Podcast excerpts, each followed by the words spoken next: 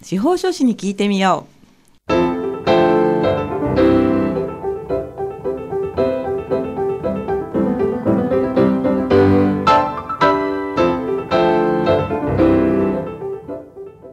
FM 大白をお聞きの皆さんこんにちは。宮城県司法書士会がお送りするあ司法書士に聞いてみようの時間です。この番組は宮城県司法書士会に所属する会員司法書士の皆さんが月替わりで身近な法律の知識や手続きの注意点そして日頃の活動などを解説する30分のトーク番組です。放送は毎月第4木曜日のこの時間です。本日も番組パーソナリティの笹崎久美子がお話を伺います。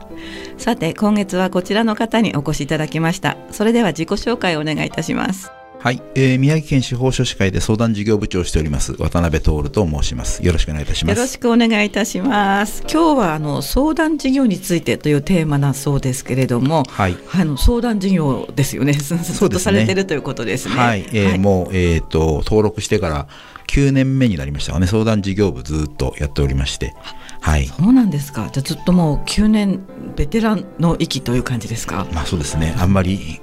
全国的にもそういう人あんまりいないんですけど。本当ですか、えーはい、何か向いてるとかお好きだとかそんな感じなんでしょうか？どうなんでしょうね。なんかなんとなくそのまんまずっと同じところにいる感じになってますけども。そうですか。はい。じゃああのまあ何度かねこの番組でも伺ってるんですけれども、はい、そのベテランの方からですね改めて相談事業について伺いたいと思います。よろしくお願いします。はい。ではあのどんな相談事業をまあ展開していらっしゃるのかその辺からいいかですか？はい。えっ、ー、と司法書士会ではえっ、ー、と平日月水金に、えー、宮城県司法書士会館で、えー、面談相談と電話相談の受付を行っております。。また、えー、石巻、えー、大崎においても、えー、週末ですね、土曜日、あとは水曜日とですね、え、相談会を開催しております。えー、通常相談会の他に、えー、特別相談会として、えー、今後予定されておりますのが、え青年貢献相談会や、あと女性のための相談会など、え今後計画しております。また、えー、直近では、えー、秋頃ですね、秋頃に、えー、相続登記義務化に、えー、対応したような相談会を、えー、仙南地区において、えー、開催することを、えー、予定しております。相続登記あの義務化なんですよね。そうなんですよね。来年の、えー、4月1日からですかね、相続登記、えー、相続登記申請義務化っていうのが正式らしいですけれども、えー、えー、それまず戦南から始めるっていうのには何かこう意味があるんですか？えっ、と、もともとあの、司法書士会で戦南相談センターっていうのを設置していたことがあるんですね大河原の方に、はい、えー、そちらの方がちょっとまあいろいろ事情があって廃止になりまして、えええー、若干まああの司法書士会としては手薄になっている地域というようなところもありまして、はい、えー、今回はあと仙南地区でまずやってみようかと、えー、いうことで、えー、スタートになりました。そうなんですね。でももうすでに相続についての相談はあの会館の方でも受け付けてるんですけれどもそれは、まあ、改めてまあ、相談会をやるってことなんですね。そうですね。要は、あの、仙台市近郊の方ですと、はい、あの司法書士会に、はい、えー、直接お越しいただくこともそんなに、えー、苦ではないかと思うんですけれども、はい、仙南地区今お話しした通り相談センターを廃止してしまったこともありまして、なかなか直接こう司法書士と、はい、えー、相談に、えー、相談に応じる、司法書士が相談に応じるという機会が、えー、現状でだいぶ少なくなっておりますので、はい、そういった機会をえー、広げようかなと、はい、なるべく相談しやすい環境に、を設けようかなというふうに思っております。はい、なんかお電話と対面があるって伺ったんですけれども。あ、そうですね。はい、えっ、ー、と通常相談ですと電話相談も、はい、えー、行っておりまして、はい、えー、1時から夕方の4時までですかね、はい、えー、今のところ行っております。はい、なかなかちょっとあの電話回線が2回線しかないもんですから、そうなんですね、えー、あの電話がつながりにくい状態がどうも最近続いているというような、えー、お話は聞いておりますけれども、まあ皆さんのニーズにお答えできているのかなというふうに思っております。でもあの認知度が上がってきている証拠じゃないですか？そうですね。やっぱり皆さんその相続に関してのこの興味関心というか危機感といいますか、はい、えー、そのあたりがだいぶ、えー、強まってきたのかなっていうような印象は受けております。はい、そうなんですね。はい。まあ電話番号はこちらに書いてある電話番号になりますか。えー、と。はい、今ちょっとね、資料確認してるんですけれども。えっ、と、電話番号ですね。電話相談の方が022の221-6870、022-221-6870ですね。こちらがあの無料の電話相談になっております。はい。えー、じゃここにおかけするともう電話すぐにそうですね、はい、えー、その番号にかけていただくと司法書士が、はい、えー、出て相談に対応すると、はい、いうふうになっておりますので、はい。えーまああのまあ、ちょっとしたことでもね相続のこととかでお困りでしたら、はい。えー、お問い合わせいただいて、はい、えー、そこで疑問を解決して、はい。えーまあ、あの問題の解決になればなというふうになって思っております、はい、じゃあ渡辺さんとお話できる人もいらっしゃるんですね。そうですね。最近ちょっと私あんまり相談担当では入ってないんですけれども、話の分かるというか、すごく気のいい司法書士が、えー、皆さん相談入ってますので、はい、ぜひあのね、お困りでしたらお電話いただいて、はい、ご相談いただければいいかなと思います。はい、あとは、この相談、無料面接相談というのもありますよね。あそうですね、はい、えー、無料の面接相談も行ってるんですけども、はい、えー、こちらの電話で予約のほか、今あのインターネットですね、はい、えー、東海のホームページに、はい、えー、からあのインターネット予約が今できるようになっておりまして、はい、えー、なので宮城県司法書士会のホームページから、えー、予約フォームに入っていただくっていうのが、まあ、あのパソコンとかね、普通に使える方ですと、はい、えー、24時間受付できますので、はい、えー、その方が、まあえー、皆さんの利便性という意味ではよろしいかなと思いますけれども、まあ、中にはね、パソコン苦手な方もいらっしゃいますので、うんうんはい、あの司法書士会の事務局の方ですね、はい、事務局の方で一応電話で、えー、面接相談の予約も承っております。で、えー、事務局の電話番号が022-263-6755 022-263-6755こちらの司法書士会の事務局の電話番号になりまして、こちらの方で予約受付というふうになります。ですので、こちらの方でね、あの、疑問はちょっと解決できませんので、えー、疑問がある場合は先ほどの無料相談のね、電話の方にね、お電話いただくようになりますね。よろしくお願いします。お話ししていただいたのが予約の電話番号そうですね。あくまでも予約の電話番号ですね。電話番号が2つあるのでね。はい。でも、あの、あれですよね、こちらにおかけ直しくださいって間違ってたら教えてくれますよね。そうです、そうです。えー、こちらじゃなくて、こっちの番号をかけてくださいいうことになりますんで、はい、まあ、あまりね緊張しなくても大丈夫ですよね。はい、はい、あの相談する時のなんか心構えとかありますか？注意点あできればまああのお話を整理しておいていただけると、はい、あの結局限られた時間なので、まあ、20分長くても30分ぐらい、はい、えー、しかあの電話とかでもねお話聞けませんし面接相談もそのぐらいの時間しかありませんので、はい、なるべく問題点自分の聞きたいことっていうのをまとめた状態で、はい、えー、ご相談いただけるとあのお互いにロスが少ないかなというふうに思います。そうですね、うん、ただなんかどこから話していいのかわからないっていうのが相談する方かなってもちょっと思ったりもするんですけれども。そうですね。なかなかまああの自分の中でその問題点に焦点が当てきれないみたいな、はい、えー、こともまあまああるかと思いますけれどもね、はい、あのできるだけ、まあ、あのちょっと今ここで困ってます。まあ単純にまあ父の相続で困ってます。何に困ってますかっていうことで、うんうん、お話っていうことで進めていくこともできるので、えー、うん、あのまあ何に困ってるっていうのは正直ね、どこから手つけていいかわからないのがまあ相続ですので、皆さんまあ悩ましいところかと思いますけれども、うん、まあ、えー、必要書類が何なのかとかね、はい、どこに行ったらいいのかとか、うん、そういったことについては、はい、えー、我々の方で、はい、えー、お答えできると思いますので、えー、うん、そういうようなことは、えー、ぜひね、あの聞いていただけるとよろしいかなと思います。なるほど。はい。うん、まあ相続のご相談はやっぱり今一番多いご相談ですか？まあそうですね。あの会員に聞いてもやっぱり相続の案件だいぶ増えてきてるっていうようなお話は聞いてまして、はい、うん、なのでまあその相続登記義務化ですね来年の、はい、えー、それに向けてやっぱり皆さんちょっと情報がだいぶ入ってきてるところで、うん、うん少し気持ちにに焦りと言いますかね、はい、うん、ちょっとせかされる感じが出てきてるのかなというふうには思っております。うん、年代はもうバラバラ限限り限りなくではないですけど。まあそうですね、まあえーと、自分の親のっていうような相続が比較的多いので、まあ、やっぱり50代、はい、60代ぐらいの方からのまあ相談が多いですけれども、ただ今回のその相続登記義務化っていうのが、はい、え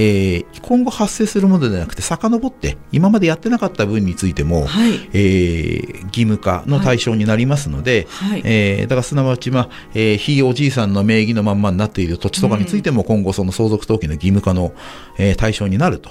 いうところで、まあ多分いろんな方がいろいろ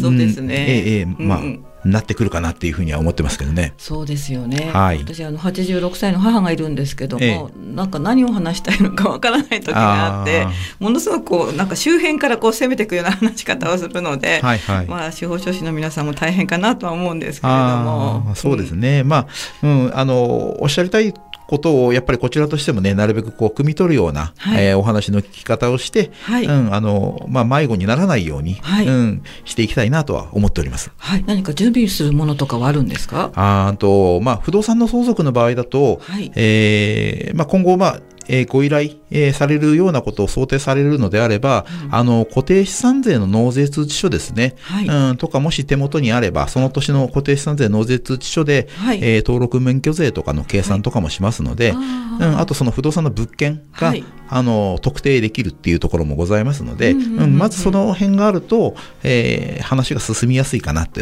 いうふうには思っております。なるほどね。それがあればもう大体のまあなんていうか金額の目安とかあの規模感っていうのがわかるんでしょうか？まあそうですね、はい。あのまあ、全部が全部乗ってくるわけではないので、はい。えーそれが全てとは言いませんけれども、はい。ただまあそれがあることによってその税金の試算とか、はい。あと我々の報酬の計算とかも、はい。うーんとしやすくなりますのでええ。おおむねのまあ金額の目安とかは、はい。えー言えるかなと思うんですけれどもあただまあ司法書士のその報酬自体は今自由化になってますんで、はい。うーんと電話に出た相談員が、はい。あといくらですよと、えーうん。いうようなことちょっと正直今申し上げにくいような、はいえー状況にはなってますので端的にいくらっていうのはなかなかちょっと回答が出ないかもしれないですけども、はいまあおおむね目安ぐらいでしたらね、えーわかるかなと。ぐらいというところですね。うんうんうんうん、そうですか。これから相談いっぱい増えそうですよね。そうですね、まああの皆さんね、あの多分普段やり慣れないっていうかね、はい。うん一生の中に1回か2回かその程度うん。ぐらいのことかと思いますので、なかなか、えーご自分でやってみようと思う方もいらっしゃると思うんですけれども、はい。うん、なかなかね、あのここに何を書いていいのかっていうのがわからないのが、あの登記の、ねはい。登記申請書になりですので、はい。うん、ちょっとまあ、いや、調べて頑張るわっていう方はそれでもいいと思いますけれども、うん、ちょっともう、その調べるって書くストレスを考えると頼んだ方がいいかなっていうのはちょっとまあ正直思うとこですのでね。そうですよね、うんそのためにプロがいるんですもんね。そうですね。はい。まうんあ、うん、なかなか、あの、司法書士会でその書き方のご指導といいますかね、はい。えーっていうようなことをあんまりやっておりませんので、はい。うんうん。できればまあ、あの、まあ、ご依頼いただいた方がいいかなというふうには思っております。その方が確実ですしね。そうですね、漏れが少ないので、うん。まあ、漏れが少ないというか、漏れがないので、はい。ええええできればね、えーそのようにしていただいた方が、あの、ご自分的にも楽なんではないかなと思いますけどね。はい確。実で楽というところですね、はいありがとうございます。はい。では、あちょうど番組で中頃になりましたので、ここで渡辺さんのリクエスト曲をおかけします。今日はあの、爆風スランプにリクエストいただいてますが、はい曲名が良いということで、はいはいえー何かエピソードのある曲ですか？これもあの随分古いアルバムなんですね。これ僕、はい多分中学生ぐらいの頃に、もっと前の曲なのかな、そのぐらいの頃に僕買った CD なんですけど、はい。あのやっぱ中学ぐらいのね、あの多感な時ですね、はい。えっ、と、前はあのブルーハーツをかけていただきましたけれども、うんうんうん。うん今回はあの爆風スランプということで、うん。えっ、と、同時並行的になんか聴いていた、あの、コミックバンドみたいな爆風スランプだったんですけど、意外とその、なんて言うんでしょうね、その、うん、中学生ぐらいの、たぎる気持ちといいますか、はい。うんそういうのを代弁するような、うん。えー歌が多かったもんですから、はい。えーよく聴いておりました。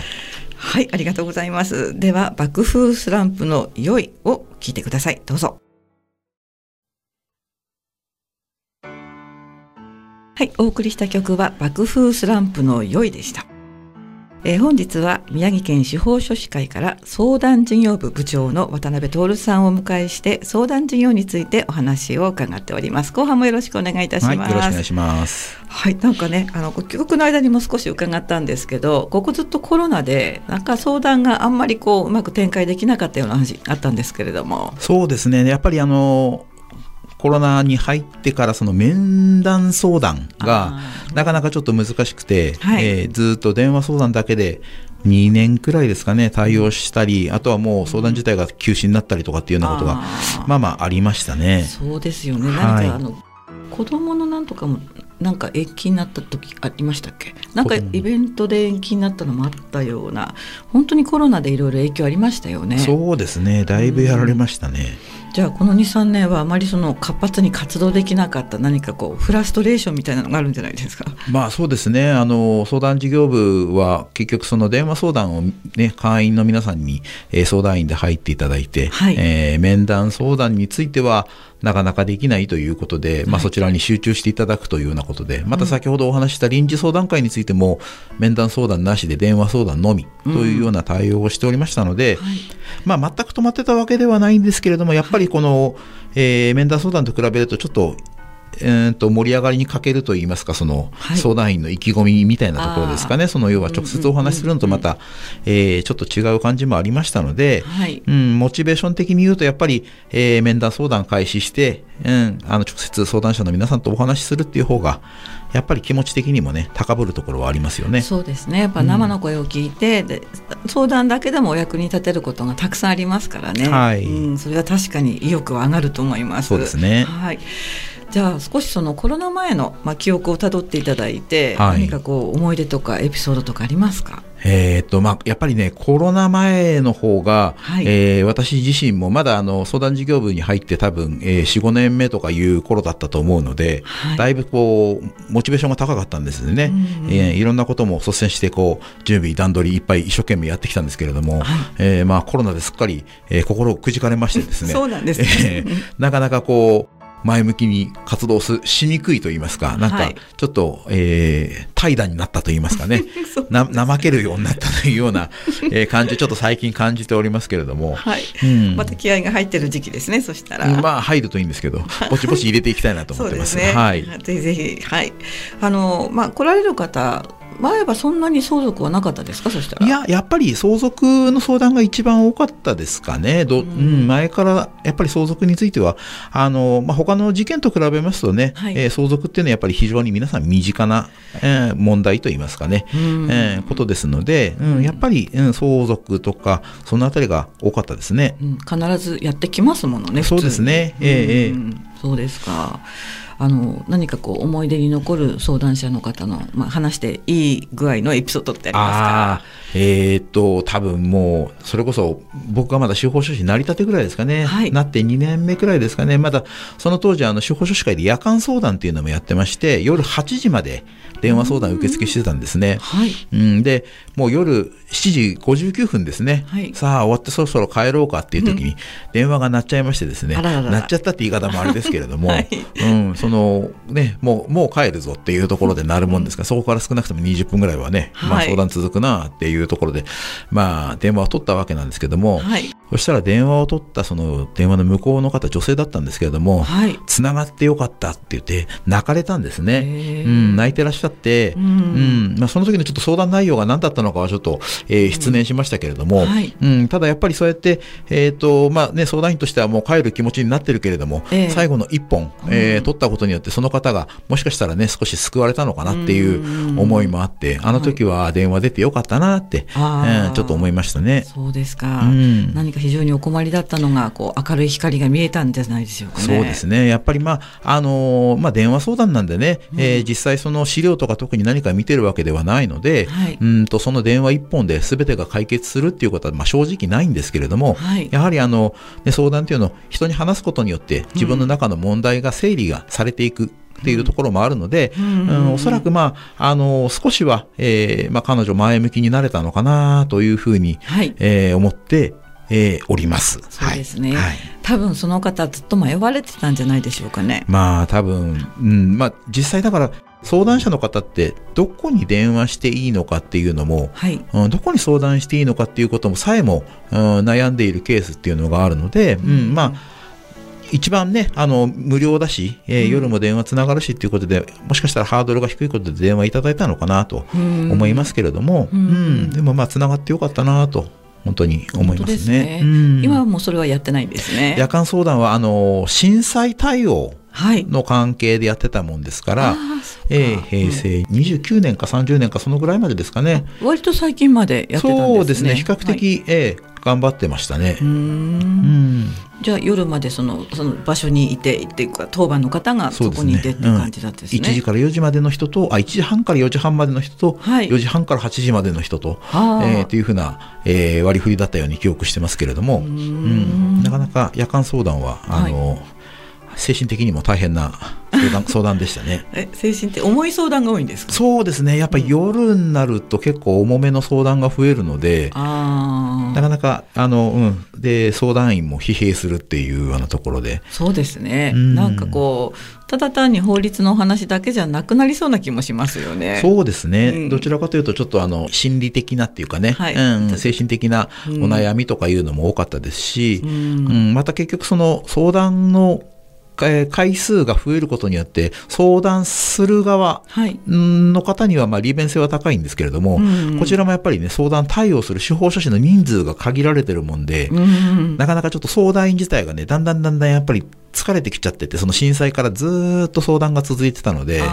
相談相談会がすごい増えてたので、宮城県で。でもんでやっぱり相談員自体もちょっと疲れ果ててたくたびれ果ててたっていう時期だったので、まあ震災から10年ちょっと手前だったかなぐらいのところで、まあ、ある程度こう縮小っていう形になりましたけれども、まあ、相談員的にはね、はい、えーだいぶあの気持ち的には楽になったかなと、まあ、相談者の皆さんにちょっとね、あのご不便をおかけるよするような、うん、えー、状態になってますけれども、なかなかちょっと、まあ、相談員の方のうん、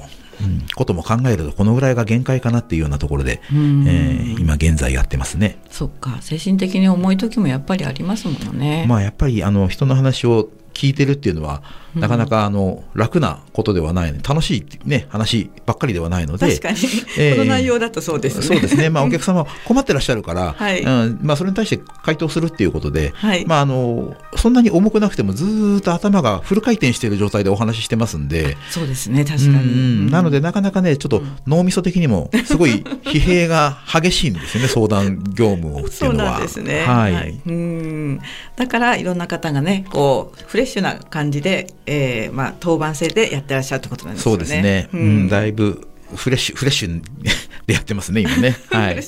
はいはい。そうなんですか。でも勉強にもなりますしね。まあそうですね。逆にその若手の司法書士なんかだとその相談で入ることによって、自分の知らないことを聞かれるっていう経験をどんどん積んでいくようになるんですね。はい、うん。でその場でまあいろいろ調べながら回答したりっていうことも当然ありますしね。まあベテランの先生なんかだとね全然もうそのままパパパッと答えるんですけれども、うん。ただまあね、えー、知らないからって言って適当なことを言うのもね、はい、えー、よろしくないのでその場はちょっとわからないことはまあ正直言いなさいよっては言ってますけれども。そうですね、うん、うんうんうんでもまあ本当にあの若手の司法書士には多分まああのそういったような経験の、うん、うん、場にはなってるかなっていうふうには思いますね。うん、そうですね、うん